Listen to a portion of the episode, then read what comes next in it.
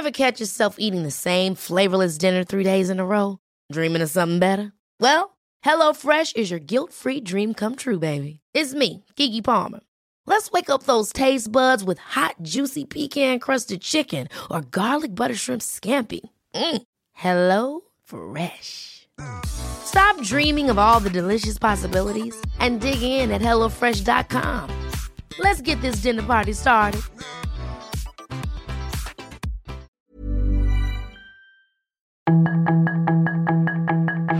Tarde a tarde, lo que necesitas saber de forma ligera con un tono accesible. Solórzano, el referente informativo.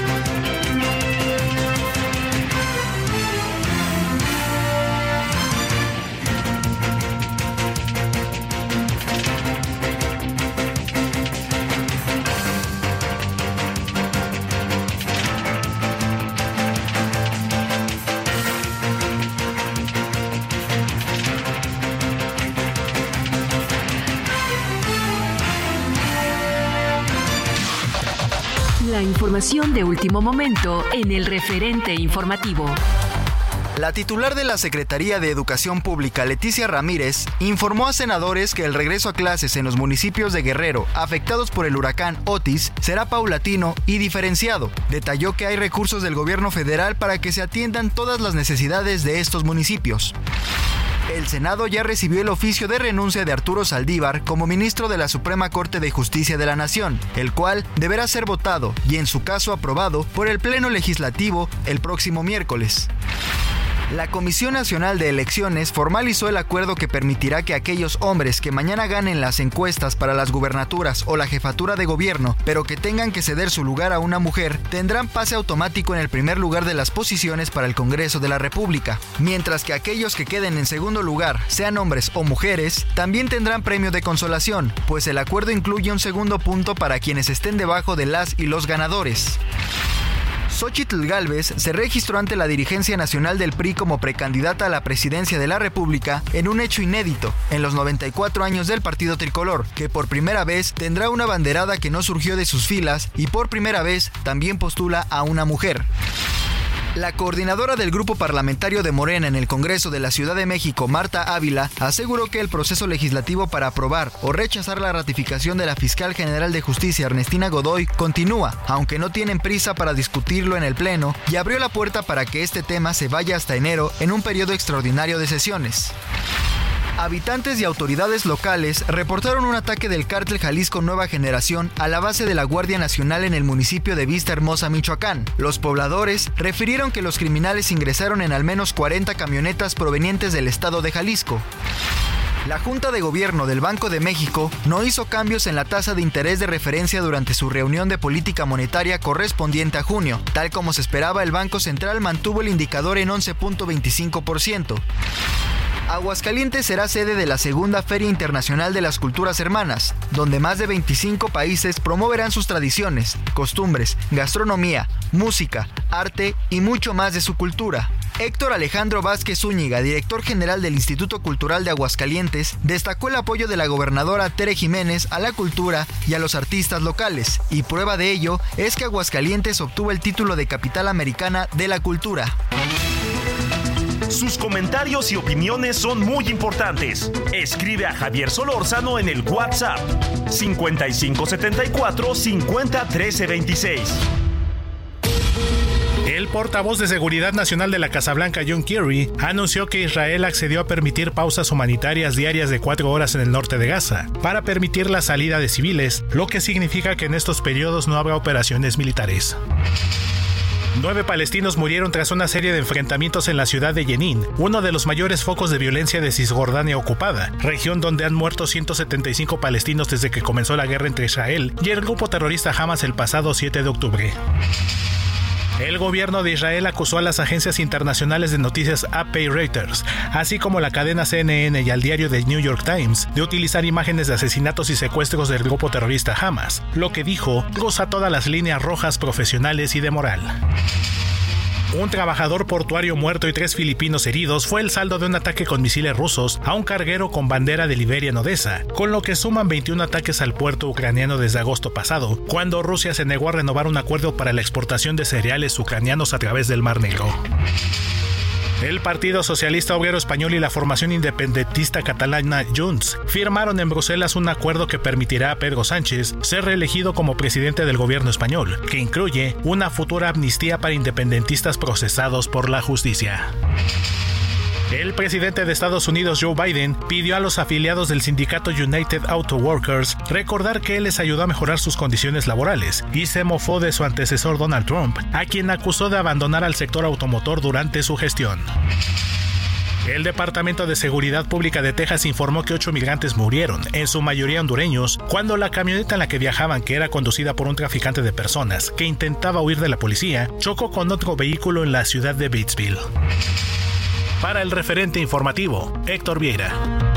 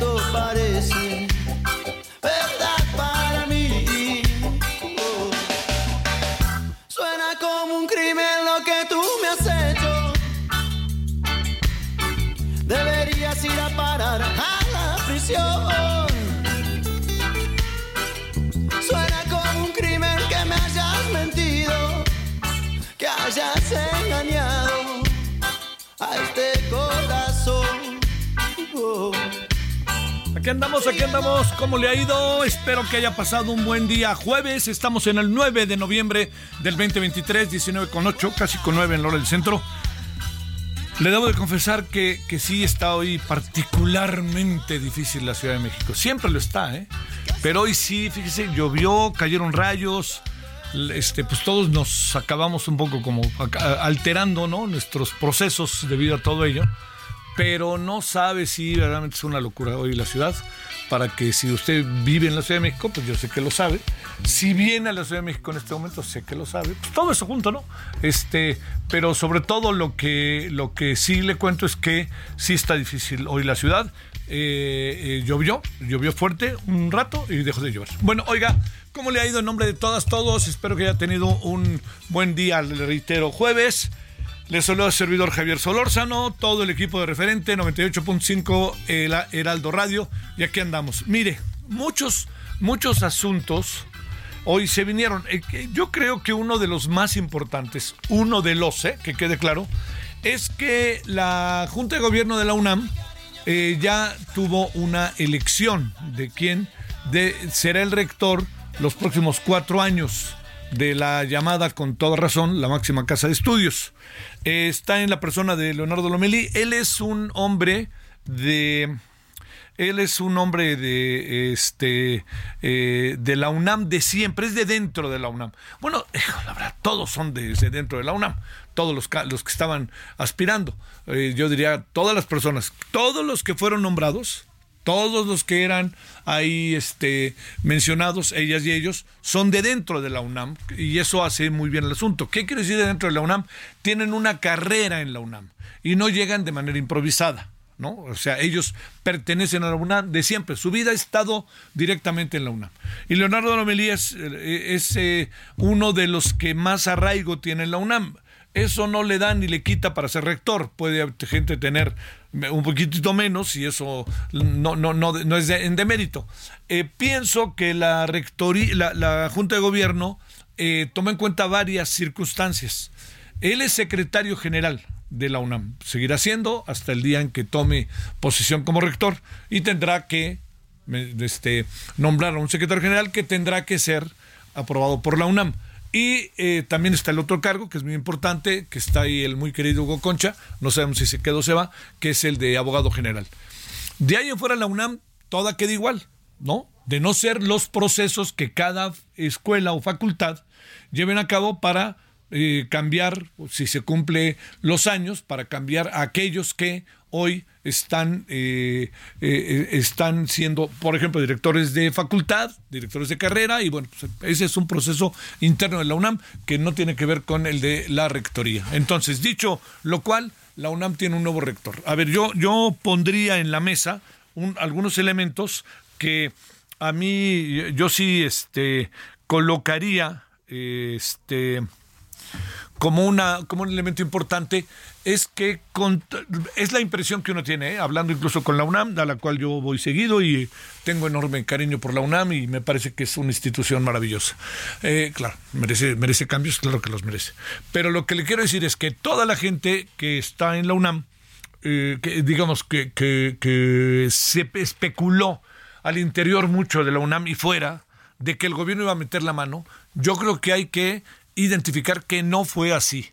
No fue así. Y este es un gran dato, pues, de las tentaciones que de repente existen en esta, este, en esta institución cada vez más, que nos genera tanta, que nos genera cada vez más dudas, que es con CIT, con H en medio, y también que tanto que se dijo que el presidente, que el presidente, el presidente no metió ni las manos. Por lo menos esa es la impresión que uno acaba teniendo respecto a lo que pasó en la, en la, en la elección del rector. Entonces, eh, si le parece, vámonos directamente con el tema para irnos hasta la UNAM, ver qué fue lo que dijo la Junta de Gobierno que yo creo que esto es, este, le insisto, este es uno de los asuntos más importantes del día y si me permite es uno de los asuntos más importantes para la UNAM del año, con todas las cosas que han pasado, y yo diría que para las instituciones de educación superior también. ¿Por qué?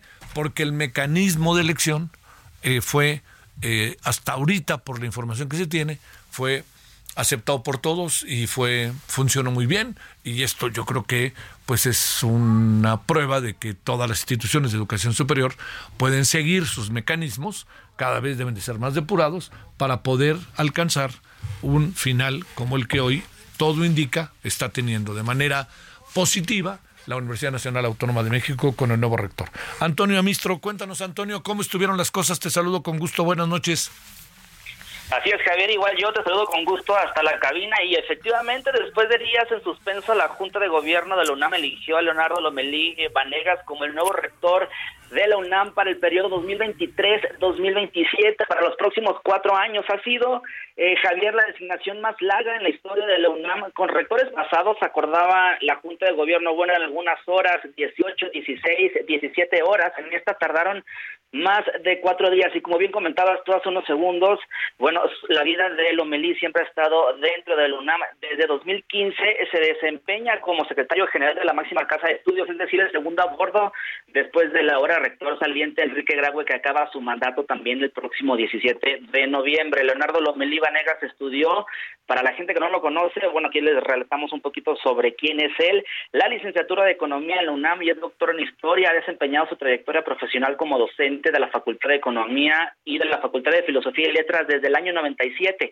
En 2010 fue designado director de la Facultad de Economía. Sus principales líneas de investigación son historia de la política económica en México y además economía política del desarrollo de instituciones y, y también de México. Como secretario general, bueno, conocemos también quienes hemos estudiado ahí unas principales funciones pues es colaborar con la rectoría contribuyendo al logro de las tres funciones sustantivas, la docencia, la investigación y la difusión de la cultura, mediante la coordinación y supervisión de las actividades. Te comento, Javier, un poco en su proyecto que presentó también ante la Junta de Gobierno, que de hecho fue uno de los rubros por lo cual se eligió, uno de varios, entre ellos estuvo la trayectoria académica, el proyecto presentado para esta rectoría 2023-2027, el desempeño en la entrevista que también lo buscó mucho la Junta de Gobierno, así como la defensa de la autonomía. Bueno, como eh, te comento, su proyecto contempla un impulso a la carrera económica, fortalecimiento y renovación de la docencia, una universidad también dice incluyente y autónoma. Además, pues bueno, Lomelí señaló también hace rato en su mensaje que es necesario consolidar a la coordinación para la igualdad de género, atender también la violencia de género. Recordemos que varios casos han suscitado dentro de la UNAM y bueno, otro de los principales retos que se enfrenta el nuevo rector es, claro, la operación sana con el presupuesto asignado hasta el año pasado, el que se estaba este, todavía aprobando era de más de 52 mil millones de pesos. Muchos, eh, Javier, recordemos que de los 10 eh, aspirantes a la rectoría para este periodo, pues bueno, criticaban mucho también que ha crecido demasiado el número en la matrícula, pero no ha crecido así el número en el presupuesto asignado. En total, Javier, la Junta de Gobierno también refirió que eh, recibió 36 mil opiniones de personal de los diferentes sectores de la comunidad universitaria y de la sociedad en general. Recordemos que para elegir al nuevo rector, bueno, ahora que ya está elegido, Lomelí tuvo que tener al menos 10 votos de los 15 que son los integrantes de la Junta y bueno, hasta donde se tiene contemplado, Leonardo Lomelí Vanegas tendrá que tomar protesta como rector el próximo 17 de noviembre, Javier. Oye, este, Antonio, me quedé ahí un poquito en duda. ¿Sabemos cuántos votaron por Lomelí de los 15? No, de hecho fue un mensaje ofrecido por la ahora eh, titular también de la Junta de Gobierno, por la que la encabeza Gina Saludowski. No ofrecieron el número de votos ni más detalle. El mensaje duró aproximadamente unos cuatro minutos. Solamente dijeron los rubros por los cuales se eligió a Leonardo Lomelí, que fueron su trayectoria, proyectos, eh, desempeño en la entrevista y defensa de la autonomía, pero no dijeron si fueron 10 o si fueron los 15 exactos. Yo, mira, me atrevería a decir que también fueron cuatro días de intensa discusión. No sé si alcanzaría los 15, pero al menos los 10, pues sí los alcanzó. Bueno, diría, diríamos, para una elección de esta naturaleza, entendiendo la pluralidad de la UNAM, las muchas maneras de ver las cosas, algo que sí te digo es que, Antonio, pues yo pienso como tú, no, no quizá no fueron los 15, pero 10 es, una, es contundentemente una mayoría, ¿no?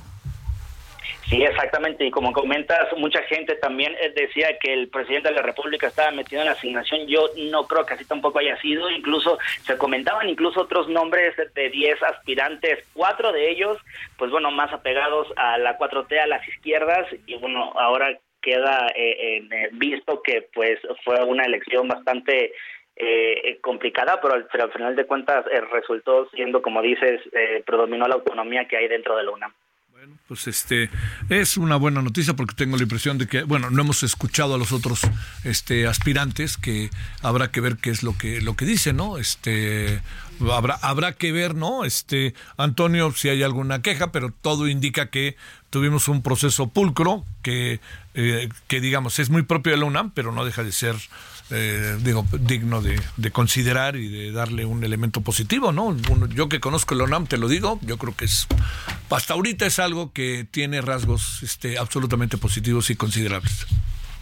Sí, Javier, eh, seguramente van a salir algunas dos o tres voces por ahí de algunos que fueron también aspirantes y, que no llegaron a la, rectoría, eh, sobre todo de aquellos que también decían que era una, vaya una elección arcaica prácticamente, que eh, de una representación de más de 350 mil personas entre estudiantes, académicos y personal también administrativo, eligieran al rector, pues solamente la Junta de Gobierno que consta de 15 personas. Esa yo creo que sí va a ser una de las pláticas que va a haber en los próximos días, pero bueno, pues así se hace desde hace más de 90 años. Ahora, yo, yo te digo algo que dijo la maestra Sabludowski, es algo que a mí me parece importante, no sé si lo compartas, la gran, gran cantidad de personas que consultaron que tienen nombre y apellido, lo que no significa que el proceso sea bueno, pero si el proceso tiene esa parte que es importante, ahora lo que debemos mirar es en cuatro años la universidad tiene que tener un método de selección totalmente distinto, renovado, nuevo del que tuvo ahora. Pero hubo una gran, gran, gran cantidad de la comunidad universitaria que fue consultada. Sí, 36 mil opiniones es de personal de los diferentes sectores de la comunidad. Sí, sí. 36 mil. Te mando un gran saludo, Antonio, y muchas gracias. Gracias. Gracias. Me, me parece una muy buena noticia esto, cómo se dieron las cosas. Ah, habrá que escuchar ahora, ¿eh? que esto más no hay que verlo como una fatalidad, ¿no? O, como que no funciona. Pero habrá que escuchar ahora qué dicen los que los otros aspirantes que no llegaron, las y los, y también habrá que escuchar a personajes de la comunidad universitaria, pero lo que sí creo es que lo que tiene que hacer el nuevo rector con el Consejo Universitario y con las autoridades de toda la UNAM. Es una gran consulta de cómo debe ser elegido el próximo rector rectora. Recuerde que este rector, que el 17 de noviembre tomará posesión, este rector puede ser reelegido por un, por un periodo, por cuatro años, como el doctor Graue, como el doctor Narro, como Juan Ramón de la Fuente, ¿no? O sea que fueron reelectos. Fíjese, al fin y al cabo, los tres rectores anteriores eran de ahí, de la UNAM, de dentro, eran directores de facultad, director de facultad, director de facultad, sí, o secretario general incluso. Pero este aquí tenemos un nuevo cargo, una nueva, una nueva decisión que tiene también que ver con alguien que, si, si, si le entramos al terreno especulativo, pues será el secretario general de Enrique Graue, ¿no? Si entramos en ese terreno. Bueno, vámonos a las 19.22 en la hora del centro. Misael Zavala, te saludo. ¿Qué cuenta este singular caso del señor Saldívar? Javier, buenas noches, te saludo también, saludo al auditorio. Pues hoy el Senado recibió ya por fin el oficio de la presidencia de la República con la confirmación de la renuncia de Arturo Saldívar como ministro de la Suprema Corte. Así lo informó el presidente de la Junta de Coordinación Política, Eduardo Ramírez, quien indicó que el oficio de la presidencia de la República ya fue turnado a la Comisión de Justicia que preside la ministra en retiro Olga Sánchez Cordero. Esta comisión tendrá hasta 30 días, Javier, para resolver un dictamen y que el Pleno del Senado de la República pues tenga que eh, resolver un nuevo nombramiento. Primero la renuncia, eh, primero se hace efectiva la renuncia, después un nuevo nombramiento de ministro. El también líder de Morena en la Cámara Alta detalló que será esta misma comisión la que tenga que armar un dictamen, pero pues en estos días prácticamente reveló que no se podrá hacer debido a que los senadores se encuentran ocupados en otras actividades de tipo partidista y es que varios de ellos pues son aspirantes a candidatos eh, o precandidatos a gubernaturas u otros cargos para el 2024. Javier, también hay que recordar que unos 100 eh, nombramientos están pendientes en el Senado, entre ellos los dos ministros, los dos magistrados, perdón, de la Sala Superior del Tribunal Electoral del Poder Judicial de la Federación, pues que no han sido solventados también y se le suma uno más el de Arturo Saldívar. También te comento que hoy compareció en la comisión del Senado la titular de la Secretaría de Educación Pública, Leticia Ramírez Amaya, quien fue duramente cuestionada por la oposición sobre cuándo se prevé el regreso a clases en Guerrero y cuántos planteles fueron afectados por el huracán Otis. La funcionaria aclaró que no se tiene fecha para el regreso a clases en ninguno de los planteles de Acapulco y Coyuca de Benítez, donde 341 planteles educativos fueron afectados por el huracán. Ante la Comisión de Educación, la titular de la SEP detalló que en Acapulco y Coyuca de Benítez hay unos 1.200 planteles, pero únicamente 28% fueron, eh, tienen registrados algunos daños graves y otros menos graves. En este sentido, pues reconoció que el gobierno federal primero se está dedicando a eh, pues solventar los temas de salud que hay debido al huracán, también a, solucionar la, eh, pues el arreglo de calles y la electrificación. Después vendrá el tema educativo. Javier, hasta aquí la información. Te mando un gran saludo, muchas gracias. Gracias, buenas noches. Gracias, Misael. Bueno, esto es lo que tenemos así de entrada, que como ves está muy movido. Hay un tercer y cuarto asunto, el detalle que vamos a ir hoy a Acapulco, y el, cuarto tema es este qué anda pasando en Morena. Parece ser que ya se le quitó la ley, ya ya los duritos, porque se especula de Morena, ya ahora se, ahora, ahora sí le llenaron la Arena México.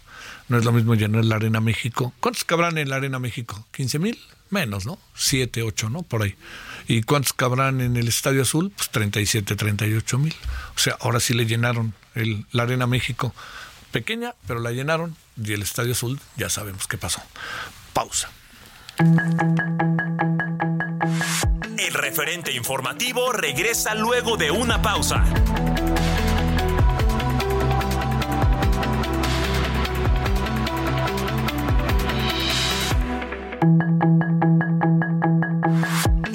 De regreso con el referente informativo.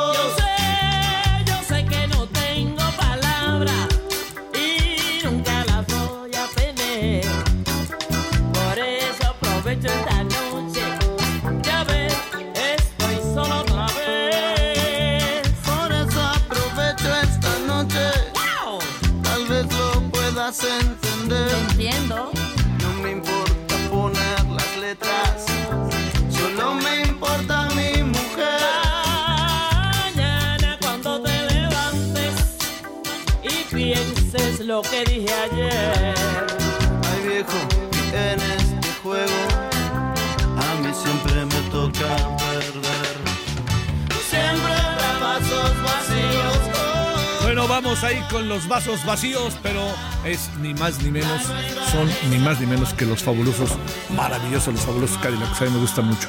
Bueno, eh, se presentaron en el Palacio de los Deportes. Eh, gran éxito. Hoy es la segunda. Hoy es la segunda este, presentación. Ahí sí, sí. Yo creo que a lo mejor sí se consiguen boletos, ¿eh? Ahí, pero no, no, no lo sé, ¿eh? no lo sé. Pero pienso que muchas de, mucha de la venta, este, eh, en estos casos hay una venta que es, pues, en fin, que se pueda conseguir vía este Ticketmaster y todas estas que acaparan. A lo mejor ahí puede conseguir algo, aunque me late para decírselo con toda claridad que lo que va a conseguir usted va a ser en reventa, por si quiere. Bueno, 19.32, escuchemos los fabulosos Cadillacs y esto que me gusta mucho que se llama Vasos Vacíos. Por eso aprovecho esta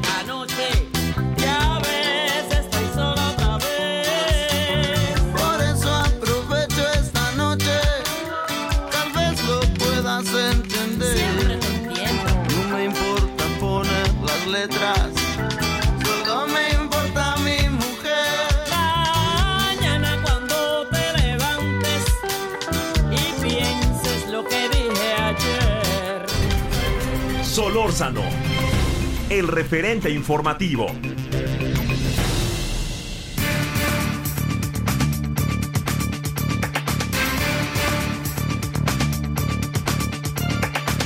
Bueno, aquí andamos de vuelta. Eh, fíjese que han surgido una buena cantidad de eh, instituciones, organizaciones que han venido trabajando a lo largo de mucho tiempo respecto a temas eh, como, como lo que está pasando en Acapulco. Entendemos que lo de Acapulco es simple y sencillamente decepción, excepcional, pero eh, traen una experiencia, han trabajado y una de ellas, una de esas instituciones, es Save the Children México, eh, y le hemos pedido a su directora de comunicación que nos digan qué andan haciendo, sobre todo, va de nuevo, Save the Children, hablemos de los niños y las niñas, y quizá de los adolescentes. Ivonne Piedras, te saludo Ivonne, ¿cómo has estado? Muy buenas noches. Hola Javier, muy buenas noches. Un saludo a ti, a tu auditorio y muchas gracias pues por brindarnos este espacio esta noche contigo. Por favor, a Em, ver, y- déjame, y como- déjame adelantarme un poquito nomás para plantearte el- la pregunta porque sé que sé que sé por dónde vas. Diría yo, ¿qué anda pasando con niñas, niñas y adolescentes en varios renglones, no? El, el- el físico, salud, oye, y sé que están trabajando en ello, el mental. Lo dejo, te dejo adelante, Ivonne. Gracias, eh, Javier. Pues mira, las niñas y los niños en muchas ocasiones están siendo invisibilizados y el equipo de Save the Children ya se encuentra en Guerrero trabajando con ellas y ellos. ¿Y qué es lo que vimos? Niños preocupados porque papás y mamás están evidentemente compartiendo sus preocupaciones, preocupados por no tener alimentos suficientes. Hemos encontrado familias que hasta nuestra llegada en algunas comunidades solo se alimentaban con galletas. Encontramos a niños tristes porque perdieron sus útiles escolares, porque perdieron sus mochilas y porque la única opción que les quedó fue técnicamente quemarlos porque ya se encontraban inservibles. Hay niñas y niños que ya no tienen juguetes, eh, que se fueron completamente. Y hay niñas y niños que pues no tienen ropa. A una de mis compañeras eh, le preguntaba a un niño de seis años, ¿qué necesitas? Y el niño volteó y le dijo, necesito zapatos porque no tengo zapatos ahorita y mira, ya me corté el pie por andar descalzo por todos los restos de eh, que quedan pues aquí regados. Vidrios, lo que fuera, ¿no? Exacto, vidrios, los restos de que pues ha traído, por ejemplo, en el caso de Coyuca de Benítez, la crecida del río, los animales muertos. Javier, eh, eh, huele mal, tanto Acapulco como eh, Coyuca de Benítez. Si tú llegas a esa zona, huele pésimo, porque todos los desechos se encuentran en las calles y porque todavía hay muchos animales que se encuentran pues en, estado de putrefacción, ¿no? Y también niñas y niños que no han tenido estos espacios para procesar lo que vivieron, ¿no? Eh, que también fue pues un episodio muy complejo, sobre todo para quienes viven en las zonas mucho más alejadas de la costera, que creo que eso es importante mencionarlo. A la fecha sigue habiendo colonias en donde la ayuda humanitaria no ha llegado, sobre todo colonias en donde eh, pues son particularmente colonias de asentamientos irregulares, en donde las condiciones de las casas pues te puedo decir que son de lámina o de madera, ¿no? Entonces, pues allí se ha volado todo y las niñas y los niños tienen un proceso pues muy complejo al intentar asimilar que durante esa noche su techo se voló, el árbol le ca- les cayó encima y que no han podido hablar ni platicar ni, ni que hu- hay una, haya un espacio de contención porque papás y mamás en estos momentos están preocupados por lo más básico, poder tener alimentos, ¿no? Entonces nosotros abrimos un espacio eh, hicimos un espacio amigable en Coyuca de Benítez y, y abrimos un espacio para escuchar a niñas y niños y fue sorprendente cuando entre ellos se dieron cuenta que todos tienen una cierta tristeza Sí. por haber perdido las cosas con las que vivían en su cotidianidad, cotidianidad porque no saben cuándo van a regresar a la escuela. Muchos ya tienen ganas de, de volver a estar eh, en la escuela y, y- y recuperar eh, pues esa convivencia con el resto de sus compañeros y, y hay que ponerlo en la mesa. Hay muchas escuelas destruidas que posiblemente va a tomar mucho tiempo volverlas a reconstruir, eh, pero también al encontrarse con otras niñas y niños, de cierta forma se sintieron acompañados, ¿no? Sabían que no estaban solos y que había una comunidad que se les podía acompañar. Entonces, este espacio de escucha y de contención, pues no se está dando por obviamente las preocupaciones que tienen papás y mamás constantemente y que es algo que necesitamos trabajar porque ahorita empieza el proceso más duro y de largo plazo, el proceso de reconstrucción y de resiliencia de las propias poblaciones. Sí, este es un, un asunto. Eh, a ver, una, una de las, uno de, la- de las cosas que han pasado es, eh, digamos, eh, en varios casos, eh, Ivonne, he escuchado que se dice que la gente está como muy, pues la verdad, como, como que se está guardando todo, ¿no? familiares de personas de, que viven en otros lados y que están, bueno, están en Acapulco, que, les vino encima el Otis la gente eh, está como poco comunicativa incluso, ¿no? Y, yo supongo que si eso pasa con los adultos, eh, lo que sucede con los niños, niñas y adolescentes, pues es también, digo, pues puede resultar ser brutalmente este, eh, terrible, ¿no?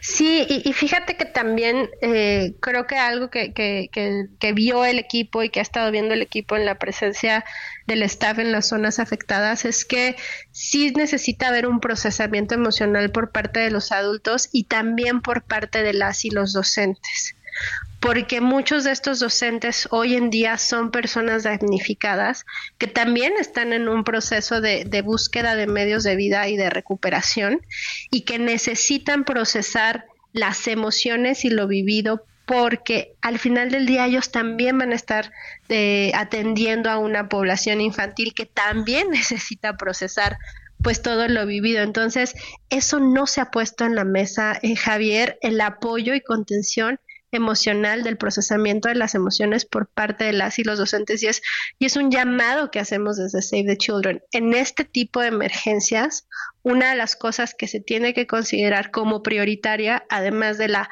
ayuda inmediata de eh, asistencias y víveres, recuperación de medios de vida y reconstrucción, se necesita integrar un enfoque y un esquema de atención a la resiliencia y a la atención a la salud mental, que es importantísimo y clave, sobre todo en un lugar que va a seguir expuesto a desastres naturales como el que vimos hace un par de semanas. Oye, este, Ivonne, déjame plantearte la- las, otras variables. Eh, digamos, eh, uno sabe que, todos hemos sido rebasados. Eh, el presidente el otro hizo una declaración que me, que me llamó este y, eh, me, llamó profundamente la atención. Dice, eh, pues yo les debí haber dicho que estaba cañón el asunto, ¿no? Y, y no lo dijo, ¿eh? No lo dijo. A mí me parece que ese es un asunto como para darle vueltas y pensarle, ¿no? Pero bueno, segundo asunto para que opinemos sobre esto es cómo alcanzan a apreciar la acción del gobierno, qué es lo que ven respecto a lo que el gobierno ha hecho en todos los ámbitos, pero inevitablemente si tú alcanzan, se han visto, ustedes han estado ahí, cómo está funcionando esta relación del gobierno y su responsabilidad en la gobernabilidad de la sociedad respecto a niñas, niños y adolescentes. Mira, nosotros como organización eh, siempre en la presencia en, en emergencias humanitarias buscamos una coordinación con el gobierno, con agencias internacionales y con otras organizaciones, porque apelamos siempre a que la coordinación nos va a ayudar a, ayudar el apoyo de una forma muchísimo más eficiente y efectiva a quienes lo necesitan.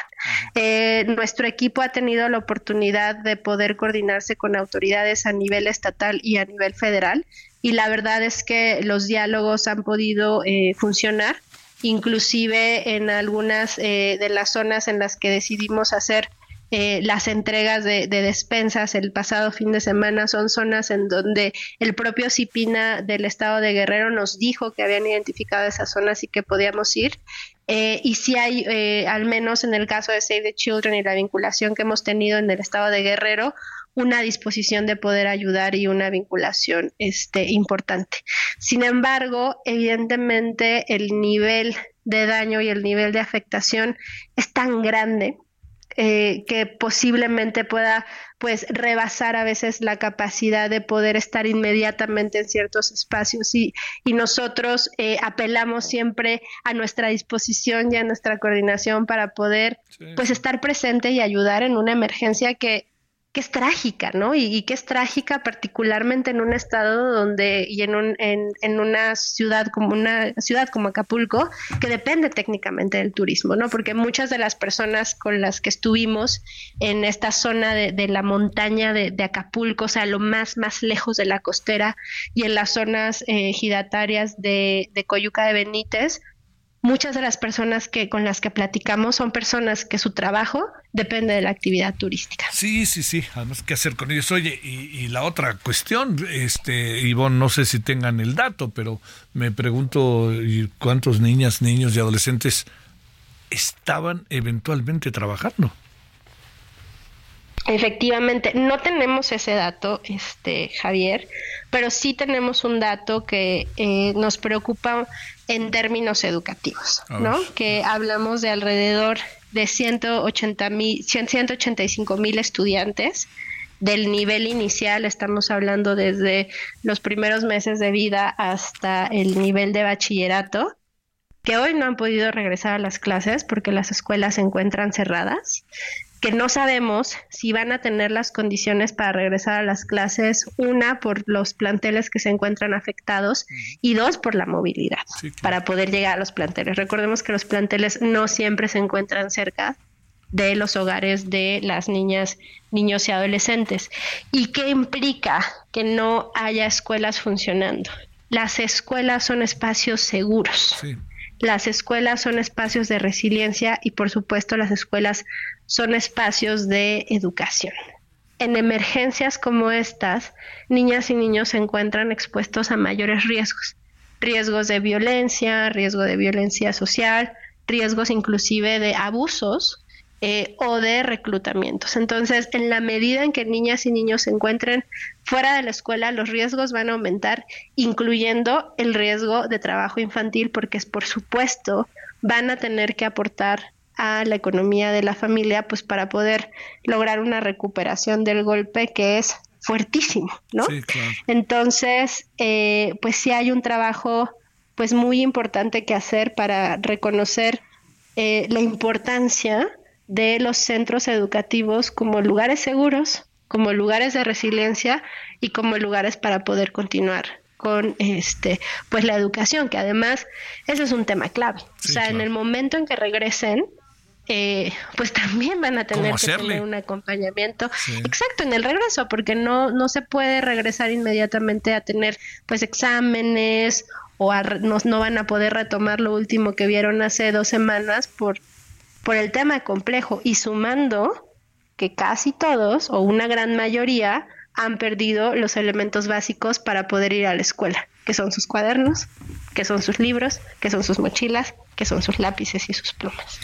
Te mando un gran saludo, Iván Piedras, y a ver si la semana que entra le seguimos dando para ver por dónde va Save the Children México, qué han encontrado y también en qué se ha avanzado, ¿no? Ver, ver estas dos, dos, ahora sí que dos visiones de las cosas, inevitablemente la crítica, qué haríamos sin ella para saber qué sucede, dónde poner los asuntos así el dedo en el renglón, pero también ver cómo va avanzando y qué experiencias se van teniendo vía conversaciones con niñas, niños y adolescentes.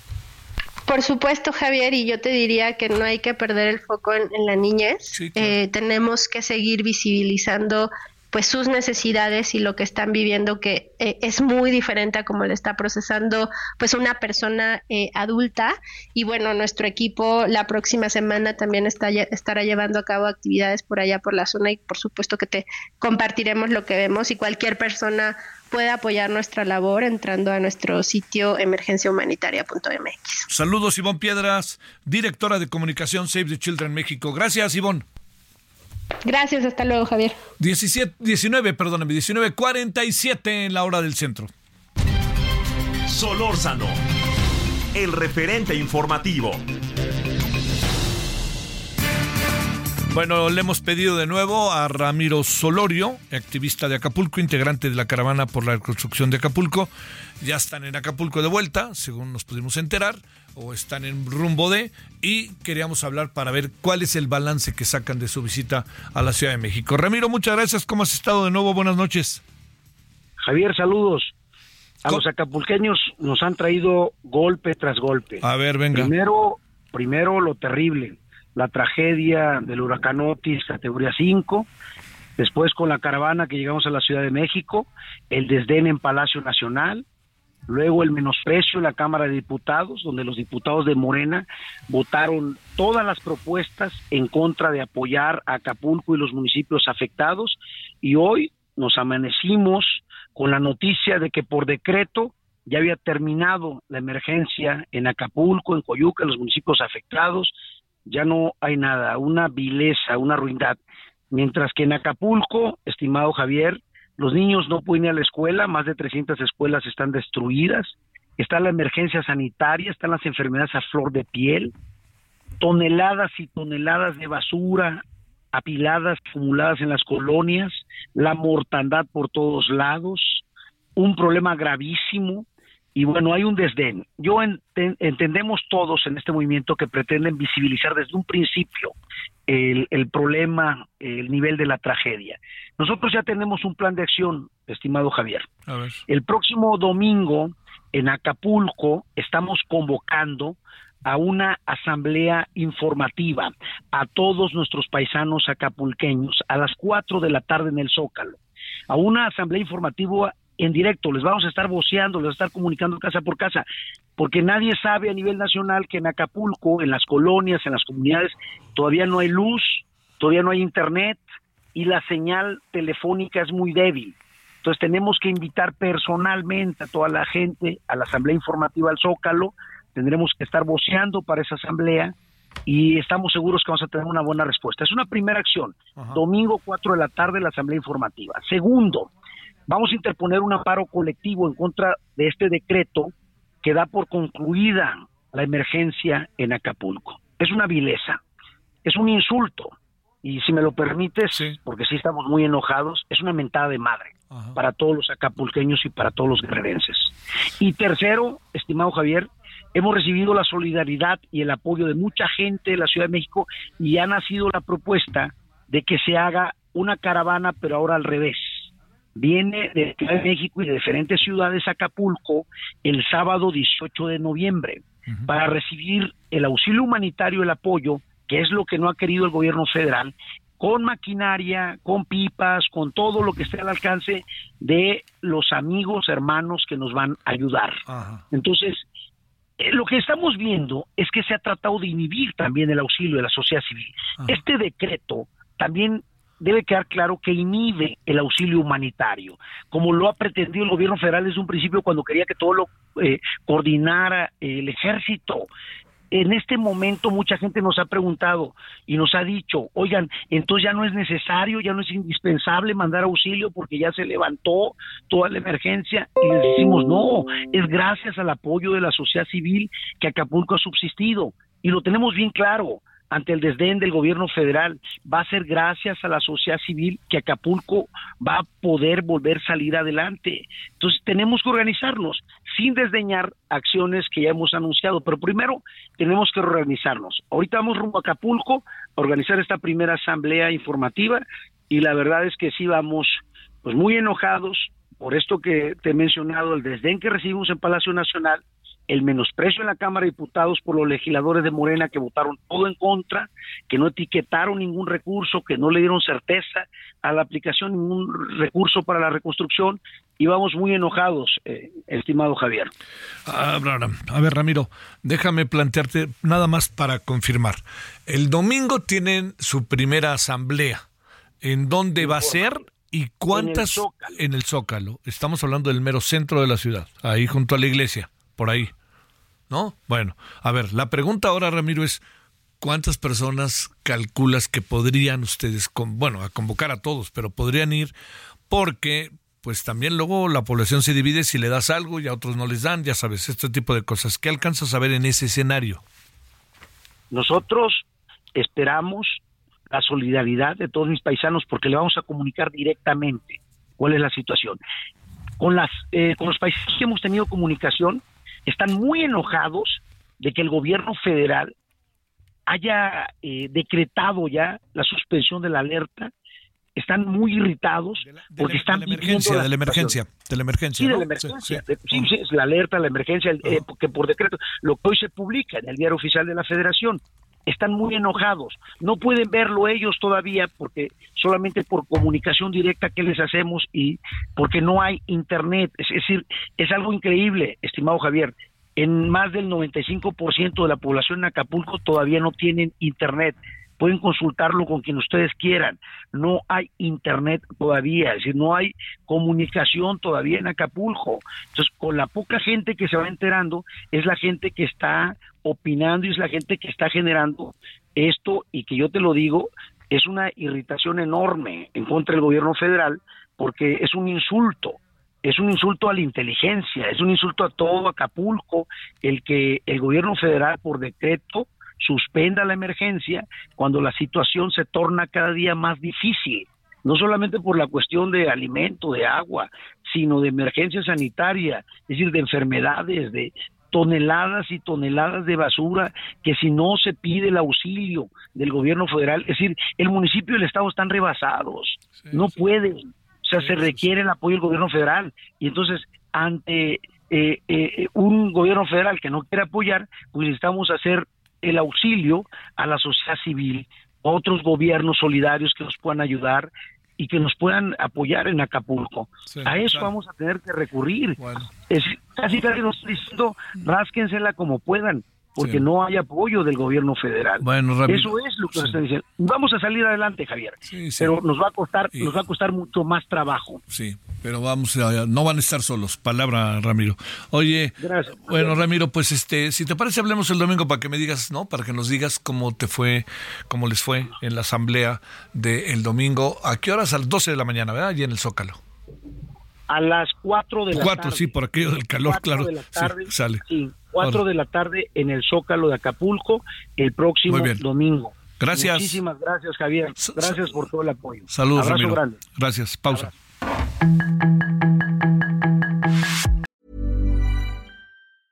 Ever catch yourself eating the same flavorless dinner three days in a row?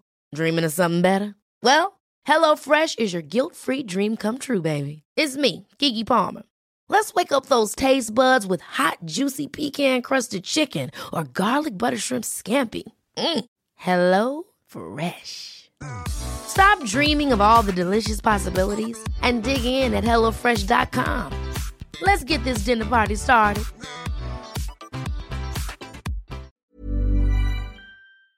El referente informativo regresa luego de una pausa.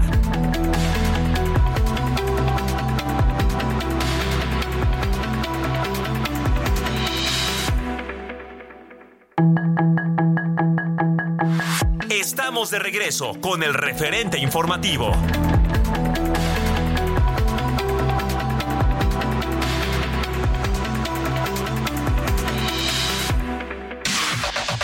La información de último momento en el referente informativo.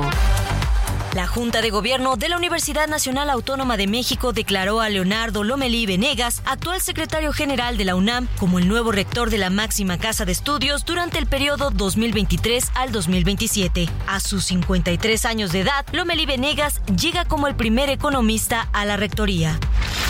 Mañana Morena dará a conocer los resultados de las encuestas que definirán a los precandidatos y precandidatas a las nueve gubernaturas en juego en 2024, incluida la Ciudad de México. Asimismo, el partido Guinda definió que aquellos hombres que ganen la encuesta, pero que deban ceder su puesto a una mujer, tendrán pase automático de las posiciones para el Congreso de la República. Un nuevo campo de exterminio fue localizado por el grupo de madres buscadoras del colectivo Por Amor a los Desaparecidos en Reynosa, Tamaulipas, en donde se encontraron cuerpos quemados y restos óseos humanos, además de una vivienda abandonada. Con estos son cuatro ya los campos de exterminio que descubren las madres buscadoras. El exgobernador de Chihuahua, Javier Corral, renunció al Partido Acción Nacional de manera formal tras 41 años de militancia, por considerar que el blanquiazul ya no cumple con sus propios principios y valores éticos. En una larga misiva, el exgobernador considera que la alianza del PAN con el PRI no tiene ninguna posibilidad de ganar la presidencia de la República en 2024, pues se ha enquistado la simulación, la mentira y la hipocresía. Por segundo día consecutivo, padres de familia mantienen bloqueada la carretera federal México-Pachuca, pues exigen la renuncia de la directora del Jardín de Niños Luis González, ubicada en el municipio de Zapotlán de Juárez, Hidalgo. En las consignas exigen que sean esclarecidas las denuncias de presunto abuso sexual de dos alumnos por parte de un profesor. De acuerdo con una investigación realizada por el New York Times, la Fiscalía de Justicia de la Ciudad de México, encabezada por Ernestina Godoy, pidió a una compañía telefónica los registros de texto y geolocalización de una decena de funcionarios y políticos mexicanos, incluyendo a Lili Telles, Santiago Tabuada y Horacio Duarte, bajo el supuesto de que correspondía a investigaciones por secuestro y desaparición de personas. Por su parte, la Fiscalía, a través de su vocero Ulises Lara, negó categóricamente el y afirmó que la Fiscalía no espía y que solo investiga con fines exclusivamente jurídicos. Sus comentarios y opiniones son muy importantes. Escribe a Javier Solórzano en el WhatsApp 5574 50 13 26.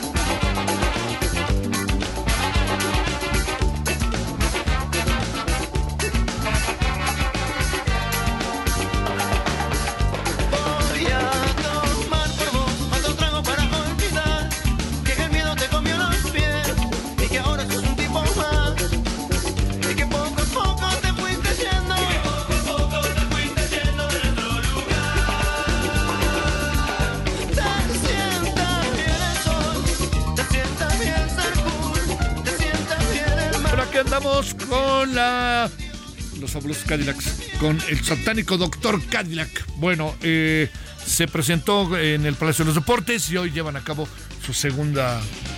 Su segunda este, presentación.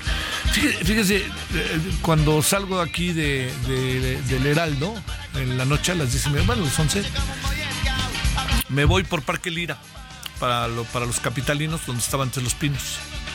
Y luego baja uno y está a la derecha el Estado Mayor Presidencial. Y algún listo, esa es la verdad, ¿eh? algún listo se le ha ocurrido, en lugar de, ya sabe que después de cierta hora los se ponen, prenden y apagan, ¿no? Los elevadores, los elevadores, los semáforos, y uno va teniendo cuidado, si pasa ahorita, no pasa, en fin, ¿no? Este, las, eh, vías de preferencia, pues son las que deben de llevar ventaja, ¿no? Las que tienen, este, las otras, unas tienen en rojo y las otras están en naranja. Pero a un listo, o, o lista, perdón, se le ha ocurrido poner, bajando ahí, ya para entrar a la zona de reforma, poner el alto en todos los semáforos. O sea, todos es todos, no estoy bromeando, ¿eh? Todos, todos. Entonces, pues la gente con toda razón nos paramos y esperamos a que se ponga el SIGA. Y como ya me ha pasado, no exagero si digo hace tres meses, pues entonces yo con enorme discreción toco el claxon. Y entonces, pues de repente hay un aventado, ¿no? Que dice, pues voy a aventar con cuidado, ¿no? Pero estamos como, como congelados todos, todos los automovilistas, los que vienen de reforma con rumbo a viaducto, los que vienen del Auditorio Nacional, los que vienen del periférico, alguno que otro que sale de Chapultepec y los que venimos de por los pinos. Todos estamos, ¡pum!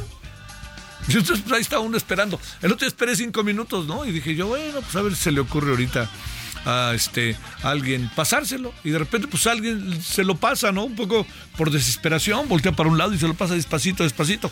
Así que sí, este gobierno o esta alcaldía, que es Miguel Hidalgo, lo que quieren Este, si nos pasamos el alto, yo les pido atentamente que no la cámara me aviente una multa, que ya una vez me tocó multa y hasta hice trabajo social, ¿no? Entonces yo atentamente lo solicito, que a- ojalá puedan resolver eso, porque luego ayer, no sé quién estaba ayer en el Auditorio Nacional, entonces la, la hilera de automóviles, me imagino para los que estaban en el auditorio, oh, bueno, todo eso fue parte de una queja ciudadana.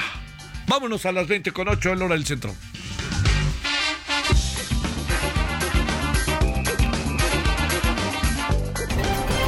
Solórzano, el referente informativo.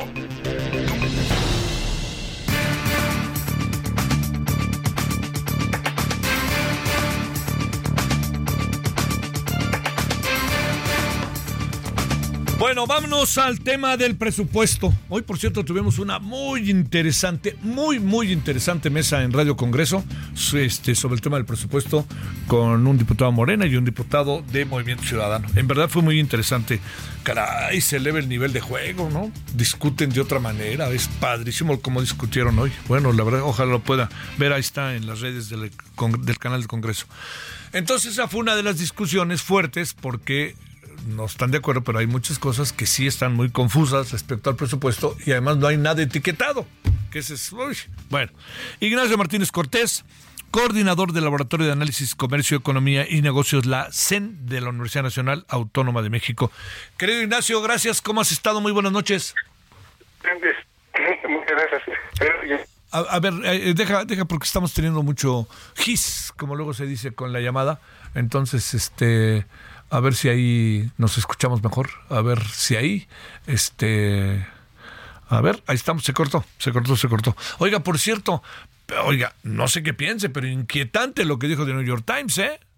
Que la Fiscalía de la Ciudad de México le pidió a Telcel que en un registro de las llamadas, con todo y contenido, de varios personajes, entre ellos un señor que quiere ser jefe de gobierno de la ciudad y que es del PAN, ¿eh? otra señora que es este diputada del PAN, este, incluso algunos de Morena. Pues ahora sí que qué pasó ahí. La fiscalía dijo que no es cierto, que no hace eso. Pero yo lo que digo es, este, ¿y por qué lo dijo el New York Times? Y agrego otra, ¿eh? ¿Por qué, lo dijo el New- ¿Por qué lo puso el New York Times hoy? Y no solamente eso, ¿en qué está metido Telcel?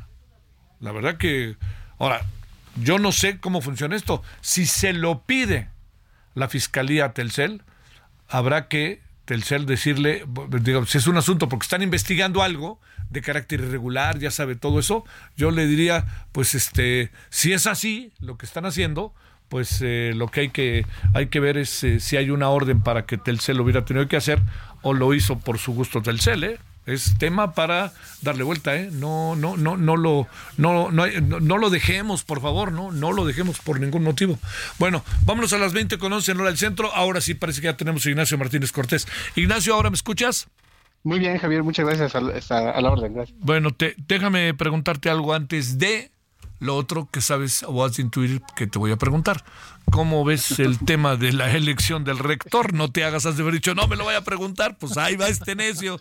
Perdón, perdón, Mira, perdón. Adelante. este, eh, yo, yo, yo imparto clases este, tanto en la Facultad de Economía como en Ciencias Políticas.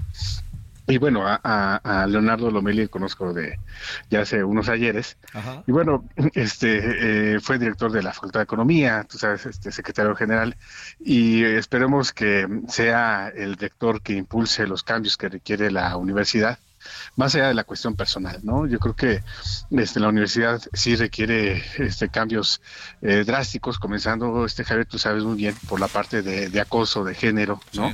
Entonces, creo que la universidad sí debe marcar la pauta, si seguimos con esta frase de que es la universidad de la nación, pues debe estar a, la- a las alturas. Claro. A ver, déjame preguntarte. eh, La verdad que, ¿sabes qué? Me, me sorprendió a mí, no sé.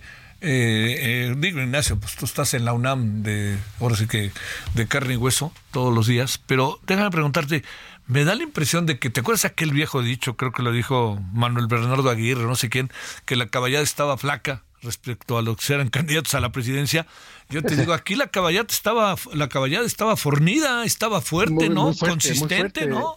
Muy, muy fuerte y por primera ocasión se, se rompe la regla de que estamos acostumbrados de, de, este tres este eh, eran los aspirantes este literal los aspirantes y en esta ocasión no este es, eh, de 17 eh, posibles la lista quedó en 10 y es la primera ocasión en que pues figuran este eh, profesoras muy prestigiadas y déjame decirte que yo, vamos, tuve reuniones ahí este, eh, con la Junta de Gobierno en las convocatorias y pues este, sí había muy- muy- este, fuertes cuestionamientos hacia la parte de, de- de género, ¿no? Entonces, subrayo, eh, yo creo que la universidad, este, eh, pues estamos este, a, a- a ya literal a cuatro años de, de, mil- de, de 2028, ¿no? Este, sobre la, la, la fundación o la refundación de la universidad. Va a cumplir 100 años la UNAM, ¿verdad? Sí, como tal, como tal, o, o, o- después de 1910, ¿no? Sí, claro, Entonces, como se quiera.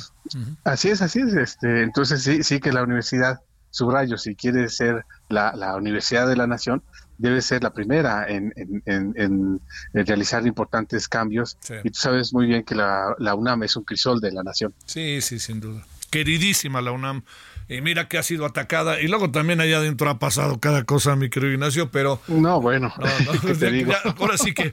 no, oye, te lo digo como luego dice el dicho, no le voy a enseñar a la marinela a hacer gancitos, ¿verdad? Así como luego dice. Oye, a ver, este, es, hemos escuchado, eh, Ignacio, tantas y tantas opiniones sobre el presupuesto, pero también me da la impresión de que hay por ahí uno, no, varios hoyos negros respecto a cómo se van a hacer las cosas. Pero bueno, te lo dice alguien que no es economista, a pesar de que te lo, te lo puedo asegurar que he seguido muy detalladamente el tema. ¿Cómo ves las cosas? Pues mira, aquí este, sin duda es, eh, eh, comenzando por el déficit, ¿no? Este, de, casi eh, dos eh, billones de déficit que vamos a tener este, eh, para, para el próximo año. Mucho de este presupuesto aprobado en cuanto a ingresos, pues va hacia el gasto corriente y pago de deuda, ¿no? Y también eh, eh, la, otra parte hacia dos grandes este, partidas presupuestales, ¿no? Eh, lo que es la, lo referente a eh, la cuestión social y la parte referente a los grandes proyectos, más allá de los cuatro ya muy mencionados, ¿no? Este, eh, hay cuatro proyectos también este, muy relevantes y también, Javier, hay que mencionar de que se tienen 79 proyectos regionales de infraestructura, de estos 79, 57 a, este, destinados a entidades donde gobierna la oposición, ¿no? Entonces, eh, aquí habría que ver, como dices muy bien, este, ver con lupa el- el- la, la parte referente al gasto, ¿no? A lo que se aprobó esta mañana en torno a cómo va a estar lo referente a los egresos para eh, 2024 y también eh, referente al gasto, pero también al ingreso, ¿no? Este, la parte referente a la, a la, a la, eh, a lo referente a, a a los impuestos, a la, a, la, contribución de los tres grandes impuestos, IVA, ICR e IEPS, ¿no? Ahí creo que debe estar eh, un, un- un, eh, punto muy importante y este, lo que puede ayudar es el buen comportamiento que tiene la economía mexicana. Sí, claro. Oye, a ver, eh, el, ¿qué piensas, eh, digamos, de, todo, esta todo este manoseo, creo que sería la palabra quizás, Ignacio, respecto al tema Acapulco? A mí me parece, no sé qué pienses, pero algo verdaderamente este, delicado y además pareciera en un escuchando a buena parte de lo que uno puede escuchar de gente de Acapulco, etcétera, este, un poco este, un acto con tintes de insensibilidad, ¿no? Eh, Totalmente, comenzando por este desaseo que, que hubo el, el- el 30 de octubre, donde hay una primera publicación en el diario oficial, y la verdad es que muchos nos alegramos, dices, bueno, pues de 85 municipios, 47 van a tener apoyo este presupuestal, ¿no? En torno a lo que es la parte de, eh, quitando la palabra fideicomiso, de- del, del FODEN, Y luego el 2 de noviembre nos, nos amanecemos con que no son 47 municipios los que van a apoyar, sino, sino son dos, ¿no? Coyuca de Benítez y Acapulco. Y la gran pregunta, ¿y los otros 45? Sí, ¿no? sí, sí, sí. ¿Qué pasó? Este, que- que es ahí donde eh, necesariamente el gobierno, que la Secretaría de Economía, y mira que el doctor Ramírez de la O sabe muy bien de esto, de, de la asignación este, presupuestal, ¿no? Y, yo creo que este, debe haber, eh, aunque el gobierno no, no, no, lo quiere, una enorme transparencia, porque hay una danza de, de cifras, ¿no? Los 15 mil millones de los fideicomisos del Poder Judicial, los 61 mil 300 millones de lo que se presentó recién para este, eh, la reconstrucción de los municipios y cuáles municipios, no más allá de Acapulco y Coyuca de Benítez, los 4.500 millones de dólares de la cobertura del Banco Mundial. Entonces, este, ¿cómo se van a asignar? ¿no? Y realmente si están esas cifras, este, porque ya ha convertido todo a miles de millones de pesos, resulta que la, reconstrucción requiere de alrededor de 293 mil millones de pesos, ¿no? y, y, y si hacemos la, la sumatoria, pues a este, estamos eh, alcanzando li- ligeramente los 123 mil millones de pesos. Entonces, sí. que nos quedamos cortos y más aún de que en este presupuesto 2024, con referencia a los egresos, pues no hay una partida presupuestal exprofeso a la reconstrucción de los otros 45 municipios, ¿no? Porque dos sí van a tener este recursos, Coyuca de Benítez y Acapulco. Oye, esto de que esté etiqueta- etiquetado o no etiquetado, ¿qué piensas de esto, Ignacio? Mira, este sí debe estar etiquetado porque hay reglas de operación. Si no está etiquetado, ¿de qué cifras hablamos? ¿Cómo se van a destinar en, este, eh, eh, en términos administrativos? Uno, ¿cuál va a ser la administración de los este, eh, recursos? ¿Qué oficina lo va a administrar? Porque ya sabemos, más allá del partido que esté, ¿no? Este, que, eh, pues mira, todavía estamos hablando de los damnificados del 85, ¿no? Sí, claro. Este, digo, este, ¿qué, qué, qué te digo del 17, no? Entonces, este, dentro de 10 años vamos a tener manifestaciones de los damnificados de Otis. ¿Por qué? Porque precisamente no hay reglas de operación, no hay transparencia, no sabemos quién lo va a administrar. ¿No? Ahorita está este, dos figuras, ¿no? La Secretaría de Gobernación y este, la, la, la eh, gobernadora de, de Guerrero, ¿no?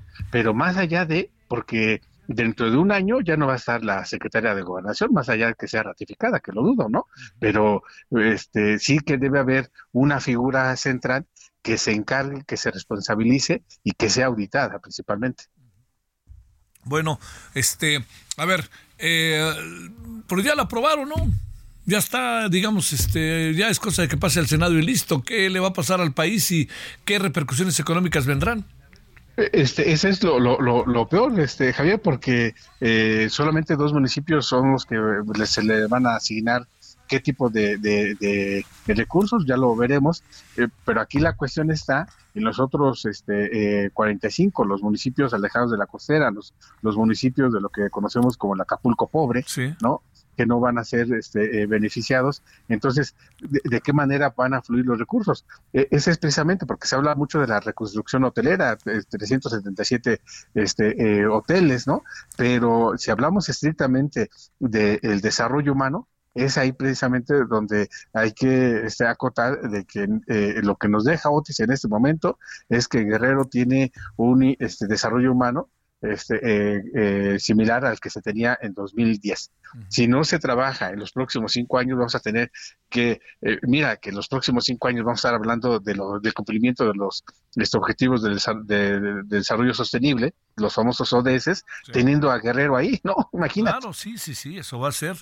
Este, porque además aquí hay algo que no sé qué pienses, pero es fundamental, y eso fundamental se llama el dinero que vendrá y la cohesión y la organización y la el, el- apuro, el, el ayuda que el gobierno debe de dar en cuanto a impuestos, en cuanto a cuestiones fiscales, etcétera, para el sector privado.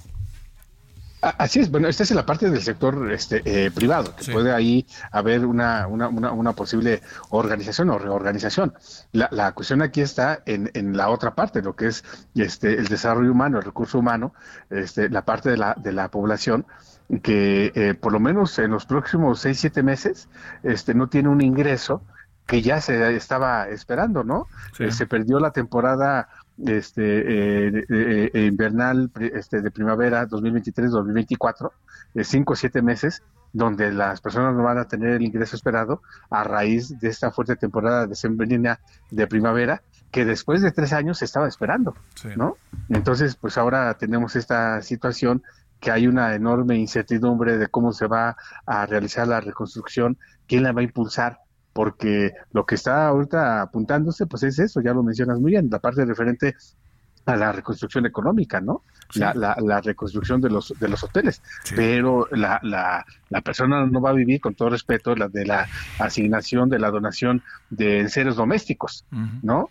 Este, pues ya tiene estufa, con todo respeto, pero pues, ¿qué va a cocinar? ¿Qué va Pues a comer? claro, no lo- oye, a ver, yo te doy un este un horno de microondas, un refrigerador, pues, pues de qué me sirve, ¿no?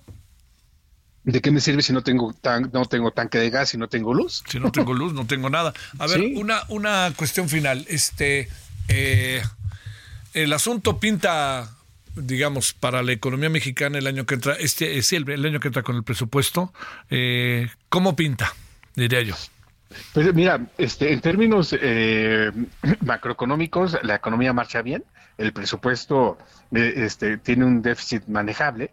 Aquí la, la cuestión este, está en que eh, este año estaríamos creciendo eh, 3.1, pero para el próximo año sí va a haber una este, eh, caída de 2.3. Espero, esperemos que no sea más allá de. eh, tipo de cambio este, estará en 18 más menos 0.5. Ajá. Eh, este, la inflación va a la baja, esperemos que la tasa de interés también. Entonces, ¿qué es lo que se estaría esperando? Una fuerte inversión pública, un gasto privado que esté aumentando, inversión privada, inversión extranjera que aumente, que las exportaciones también lo sean, pero el déficit este, principal está, y es ahí donde eh, habría que eh, eh, este, apuntar, la inseguridad. Creo que la inseguridad es el flagelo, Sí. sin duda, a atacar. Te mando un gran saludo, Ignacio Martínez Cortés. Gracias. Un abrazo. Gracias. Este, fíjese eh, lo que dice ahora Ignacio, es la seguridad y se le da el presupuesto más alto al ejército que está haciendo otras cosas además de la seguridad. Pero diré algo más. ¿Usted cree que las condiciones de seguridad del país en los últimos cuatro años son diferentes? ¿Cinco años? ¿Sí o no? Bueno, pues estamos echando entonces el del dinero en un pozo vacío. ¿no? El referente informativo regresa luego de una pausa.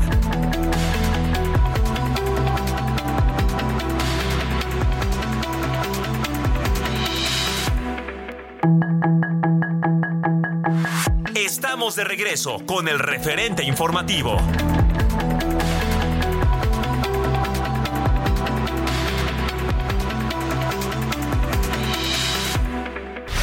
En el referente informativo le presentamos información relevante. Avalan el presupuesto de egresos de la Federación 2024 en sesión de madrugada. Morena aprueba pase express al Senado para quienes cedan candidatura. Xochitl Galvez se registra como precandidata del PRI. Banjico mantiene sin cambios su tasa de interés en 11.25%. Regreso a escuelas en Acapulco y Coyuca será paulatino, asegura la CEP. Aguascalientes será sede de la segunda Feria Internacional de las Culturas Hermanas, donde más de 25 países promoverán sus tradiciones, costumbres, gastronomía, música, arte y mucho más de su cultura. Héctor Alejandro Vázquez Zúñiga, director general del Instituto Cultural de Aguascalientes, destacó el apoyo de la gobernadora Tere Jiménez a la cultura y a los artistas locales, y prueba de ello es que Aguascalientes obtuvo el título de capital americana de la cultura. Sus comentarios y opiniones son muy importantes. Escribe a Javier Solórzano en el WhatsApp 5574 50 13 26.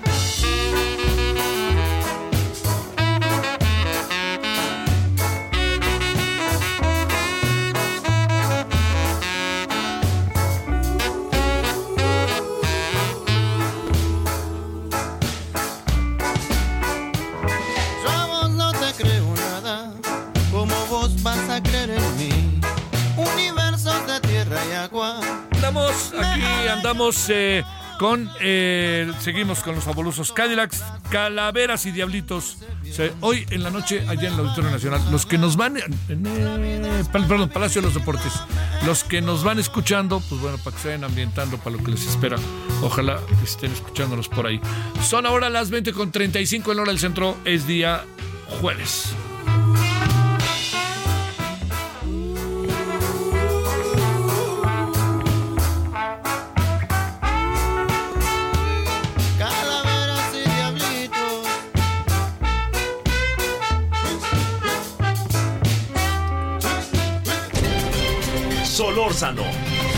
El referente informativo.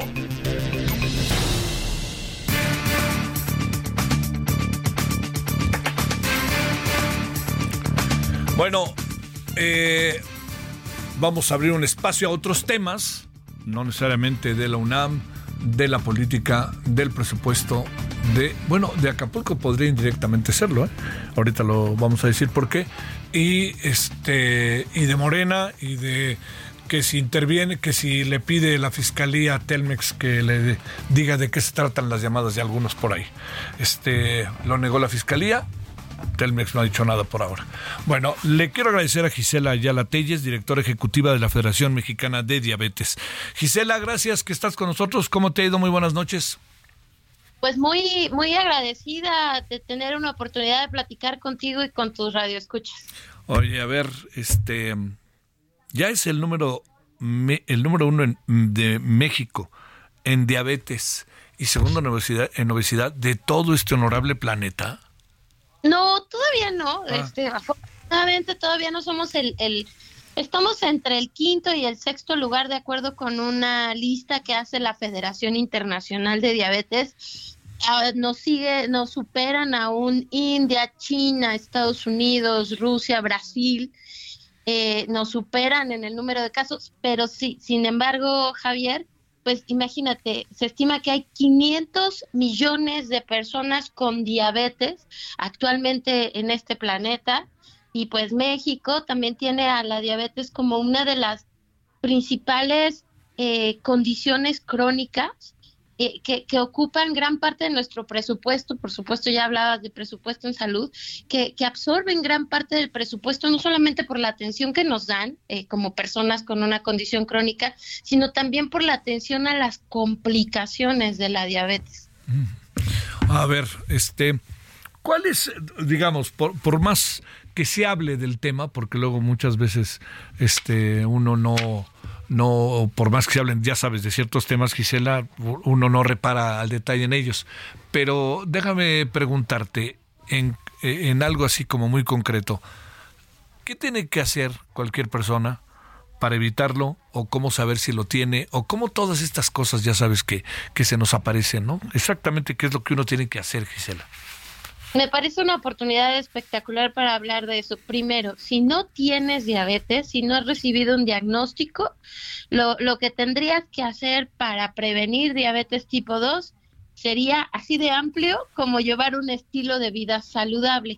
Pero eso, acotándolo, quiere decir mantener un peso saludable, el llevar una alimentación balanceada, hacer actividad regular y algo muy importante, si tienes factores de riesgo como tener más de 35 años de edad, tener familia con diabetes, tener obesidad o sobrepeso, tan solo por citar algunos, deberías hacerte una revisión anual. Y creo que el 14 de noviembre, el Día Mundial, es una oportunidad muy, muy buena, Javier, para para ir, para ser curiosos de nuestra salud y ahorita que yo te estoy diciendo, tener familiares con diabetes, si alguien que te está escuchando dice, ah, caray, yo tengo familia con diabetes, ¿por qué no hacerse una prueba eh, en, en estos días para saber cómo está tu glucosa o azúcar en sangre? Lo, lo cierto, Javier, es que por cada persona que hoy sabe que vive con diabetes, habría otra que vive con diabetes y no lo sabe, por tanto no tiene tratamiento para mantener su estado de salud o incluso mejorarlo.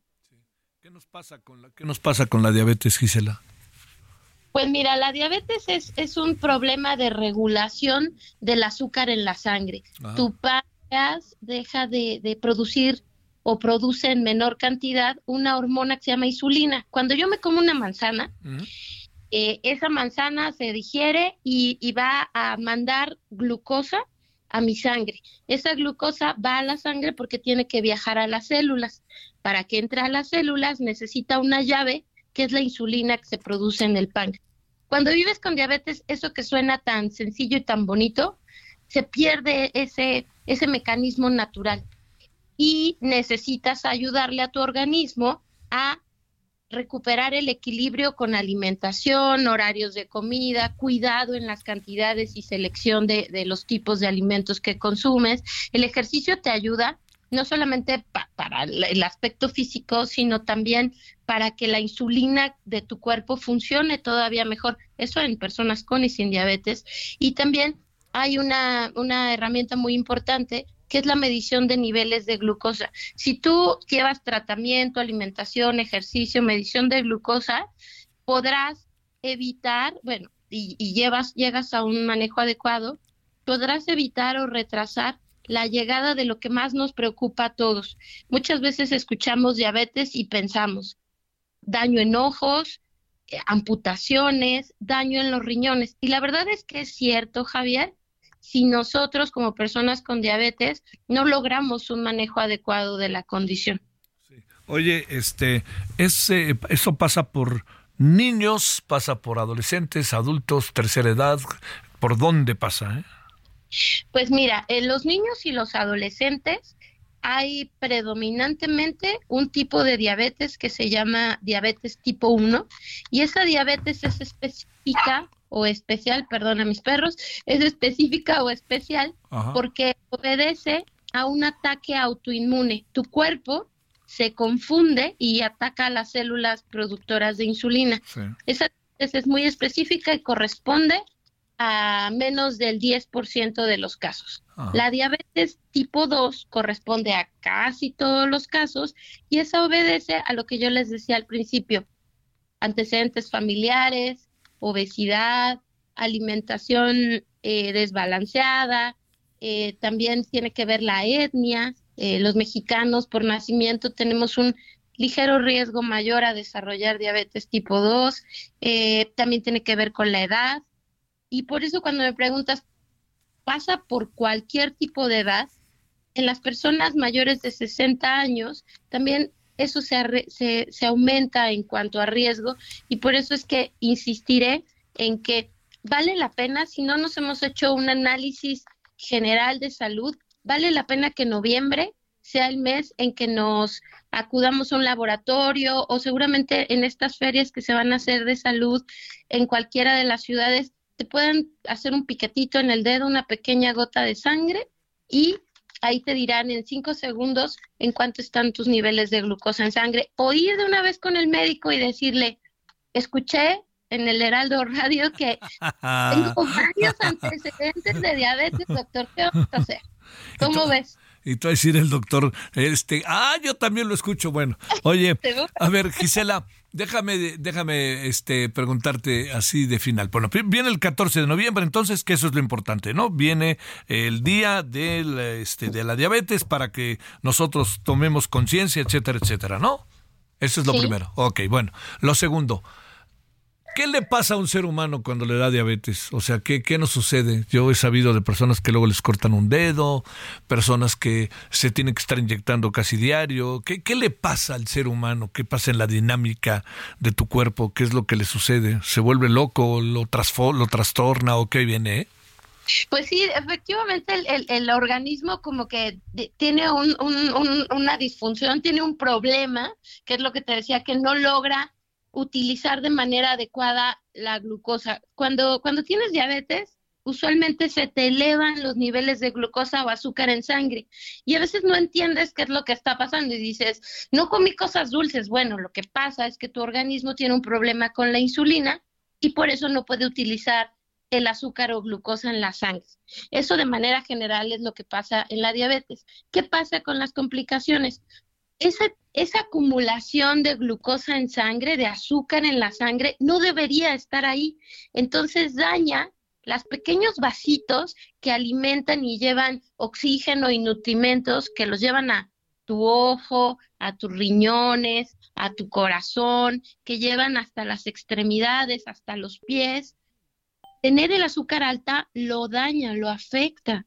Entonces, por eso es que lo relacionamos con amputación, pero también quiero contarte que, hoy en día hay muchísima gente con diabetes que ha logrado el, manejo adecuado para evitar estas complicaciones. El Día Mundial de la Diabetes de este año tiene como lema, conoce tu riesgo. Conocer los riesgos es conocer las respuestas. Por eso es que si conoces tu riesgo de desarrollar diabetes y te cuidas, si conoces que tienes diabetes y qué hay que hacer para manejarla, podrás reducir el riesgo de desarrollar complicaciones. Y en ese sentido, Javier, vamos a hacer unos eventos virtuales, gratuitos, súper lindos, eh, que están en la página diamundialdiabetes.org. En diamundialdiabetes.org van a encontrar el registro. Vamos a hablar de tecnología, de medicamentos, de justo muchas de estas preguntas de por qué me dio diabetes, qué fue lo que me ocurrió, yo qué hice de malo. Pues no, en realidad no es que hayas hecho nada malo, sino que hubo factores de riesgo ahí que se conjuntaron para desarrollar. Pero vamos a hablar de cocina mexicana. La pregunta que todos nos hacemos cuando vivimos con diabetes, ¿puedo comer de todo? Vamos a hacer un taller sobre eso para que aprendamos igual que las personas sin diabetes también, que todo cabe en un plan de alimentación saludable sabiéndolo acomodar.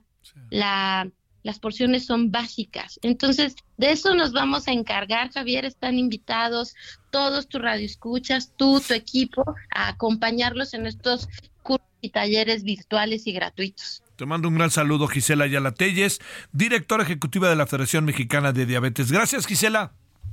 Linda noche. Gracias para ti. 20 con 46 en hora del centro. Solórzano, el referente informativo.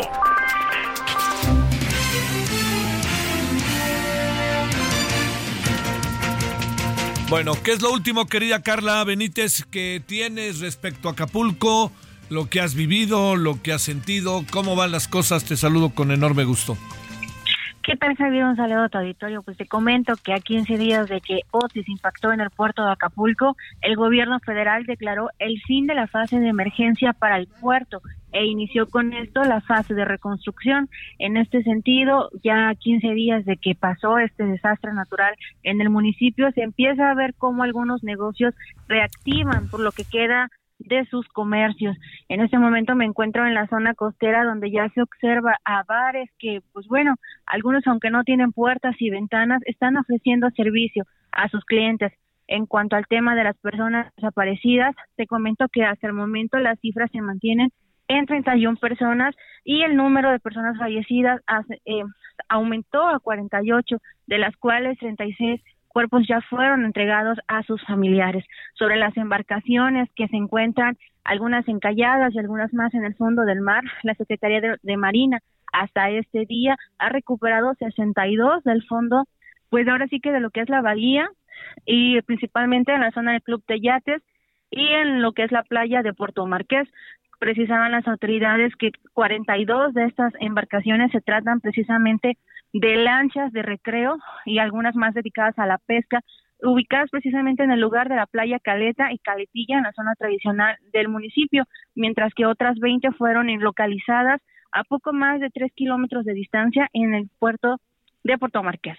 Híjole, qué bárbaro. Oye, eh, a ver, ¿cómo va esta cotidianidad de la gente, Carla? ¿Qué, ¿Qué dice la gente? ¿Empieza a sentir al gobierno? ¿Sigue sin sentirlo? Este, ¿Qué pasa? Pues te comento que al puerto y a las diferentes colonias que le comprenden sigue llegando la ayuda humanitaria, es decir, de parte del ejército mexicano y de la Secretaría de Marina se han instalado comedores comunitarios. Asimismo, empresarios de otros estados han, ofer- han ofertado, bueno, han entregado de manera gratuita, gratuita a las familias diferentes productos, desde tacos hasta pollos asados, hasta un platillo de arroz con frijol, es lo que se puede observar en las colonias populares y también sobre la propia costera. Eh, se regala agua, cada vez son más productos de la canasta básica lo que se oferta o más bien se entrega en esta en esta vialidad del, del municipio. En cuanto a los apoyos, en cuanto a la reactivación de diversos comercios, pues ya se observa cada vez que abren más, más sucursales, tanto bancarias como de empresas multinacionales. Sin embargo, también el contraste de las familias que se siguen formando para obtener una despensa en las diferentes zonas del puerto es, se- es, o sea, la cantidad de personas sigue siendo grande. A pesar de que la ayuda sigue llegando, pues estas colas no, no disminuyen, estas filas no, no disminuyen, siguen las personas necesitando de ayuda. Hay zonas en las que todavía no hay luz, no hay electricidad y no hay señal, precisamente, principalmente en lo que es la zona tradicional de la ciudad, de esta ciudad costera. Sí, también uno dice, bueno, los enseres, qué bueno que los entregan, pero pues yo supongo que te ha de pasar a ti misma, Carla, ¿de qué te sirve un refrigerador ahorita, no? Pues sí, al menos en, en esta zona precisamente donde de la que te platico, que es el área tradicional, el Acapulco Dorado, el que Sí. se habla de las películas o se recuerda de, de esta época, hay lugares en los que todavía no ha llegado, no se ha restituido el servicio eléctrico. Entonces, como bien lo comentas, pues de, de momento los, los electrodomésticos que se han entregado, para empezar, han sido en el poblado de Barra Vieja, que es uno de los, en la zona rural del- del municipio, aproximadamente a unos 40 minutos del centro de, del Sí. puerto, es donde se ha hecho esta entrega. Ahí. Entonces, aquí tampoco se ha restituido un 100% el servicio de energía eléctrica, sin embargo, pues ya hay un avance, dicen los habitantes, al menos lo que estiman, de un 40, 50%. Pero volviendo al área de, de acá, de, del Acapulco céntrico, pues también hay zonas, incluso transitar por la costera implica también que vas a encontrar lugares en penumbras todavía, a 15 días de que de que esto, pues, eh, de que Otis tocó, ¿no?, en el, Ay, en el puerto de Acapulco. Oye, eh, la, ¿va cambiando la imagen del gobierno o la gente sigue siendo muy ruda con sus juicios al gobierno? Pues eh, fíjate que la noticia de que hoy se da a conocer fue no fue recibida de una manera amable por el sector empresarial, el sector turístico. Entonces, porque precisamente lo que te comentaba es que hay personas eh, haciendo fila todavía por obtener despensa, por, o sea, no perecederos, por, eh, por obtener agua potable, agua para beber. Entonces, esta imagen eh, pues se contrasta con lo que ya da, dice el gobierno federal. Sin embargo, el argumento que han dado la- las autoridades a nivel estatal, eh, ellos hacen esta precisión de que se declara el fin de la emergencia porque ya se ve mayor eh, transporte público, eh, empiezan a dar servicios los diferentes comercios. Sin embargo, no habla de que se retira el apoyo, sino que más bien se centra en ya empezar a la fase de la reconstrucción de algunas viviendas y también de comercios, es lo que mencionan las autoridades y es lo que las, las personas que ya han logrado este, tener acceso a esa información, pues le da un poco de esperanza, sobre todo en esa cuestión de la reactivación, que como bien sabemos, pues Acapulco es es puerto, es ciudad turística y Otis golpea en una temporada que es muy esperada pues para el sector empresarial y turístico que es la temporada decembrina, la temporada más fuerte a comparación de verano incluso. Te mando un saludo, mi querida Carla. Muchos saludos hasta Acapulco. Muy buenas noches, Javier. A ver, Noemí Gutiérrez, cerremos contigo en breve. Hola, muy buenas noches, Javier, por comentarte que hoy el presidente Andrés Manuel López Obrador confió en que el ex canciller Marcelo Ebrard piense en la unidad del mo- movimiento luego de que el ex canciller pues está definiendo su permanencia en Morena tras impugnar el proceso interno que ganó Claudia Sheinbaum. El presidente afirmó que quien no piensa en el pueblo es oportunista, convenenciero y un ambicioso vulgar. También recordó que cuando contendieron por la candidatura presidencial, pues el ex jefe de gobierno reconoció que no, no le favorecieron los resultados y que además no oyó a los conservadores y los corruptos que lo estaban presionando. En otro tema también el presidente López Obrador defendió que propuso a Omar Fayad, el exprista y el gobernador de Hidalgo, como embajador de México en Noruega. Destacó, destacó que Fayad lo apoyó cuando fue la tragedia de, de Tlahuelilpan, además de que en política sí, además de que la política sí se puede estar por encima de la carrera diplomática. Dijo que Fayad tiene una actitud humana, además de que no influyó en la elección de Hidalgo como lo hicieron otros gobernadores. Ya por último te comento que el presidente dijo que será este miércoles que CFE Telecomunicaciones e Internet para Todos informará cómo se otorgaron estos dos contratos por casi 4 mil millones de pesos a esta firma Starling del millonario Elon Musk para proveer servicio de Internet en zonas apartadas. Javier, la información que te tengo. Te mando un saludo. Muchas gracias. Buenas noches. Bueno, este, oiga, eh, nos vamos, eh, estaremos aquí juntito en cinco minutitos. Vamos a hablar de Acapulco, el fin de la emergencia. ¿Puede estar el fin de la emergencia? La verdad que es algo que yo no entiendo. O sea, no se puede minimizar lo que está a la vista, ¿no? A ver, eran 47 municipios y dijeron, nos equivocamos en 45. ¿No? Eh, todo, y, ya le quitaron el de la emergencia, que hoy ya vio, escuchó usted qué piensa la gente en Acapulco. Luego, no solamente es eso, también viene el otro asunto que tiene que ver con eh, lo que pasó con el presupuesto. Eh, en fin, bueno. Bueno, migración, desplazamiento interno, una cosa ahí que le vamos a contar de un seminario en Chiapas, el, el, este, el presupuesto 2024, humo blanco en la UNAM, ya, re- hay rector futuro, Morena elige, Marta Bárcena, es parte de lo que tenemos esta noche. Bueno, en cinco minutitos nos vemos, ojalá nos acompañe la telera. Dios. Hasta aquí Solórzano, el referente informativo.